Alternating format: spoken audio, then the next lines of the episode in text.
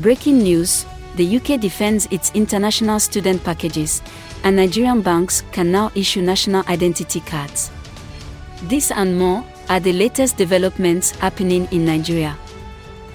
This is a quick summary of Nigeria's news headlines on News Scroll at midday. I am Lola, and today is May 25, 2023.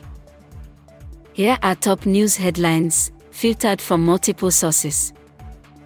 Yaba Magistrates Court in Lagos has dismissed an application filed by the police for the arraignment of Mr. Kuti. Report by The Cable NG.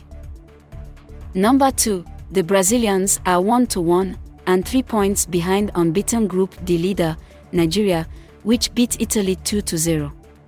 Report by Daily Mail.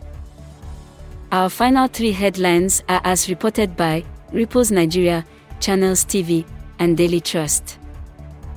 Number 3, the Home Secretary of the UK has defended the international student package measures that seek to block Nigerians from bringing their dependents into the UK. 4, IMF approves $3.5 billion loan for Côte d'Ivoire. 5, the federal government says Nigerians can now request their commercial banks to issue them with a debit card, which doubles as their national identity card. This rounds up the midday News Scroll headlines broadcast.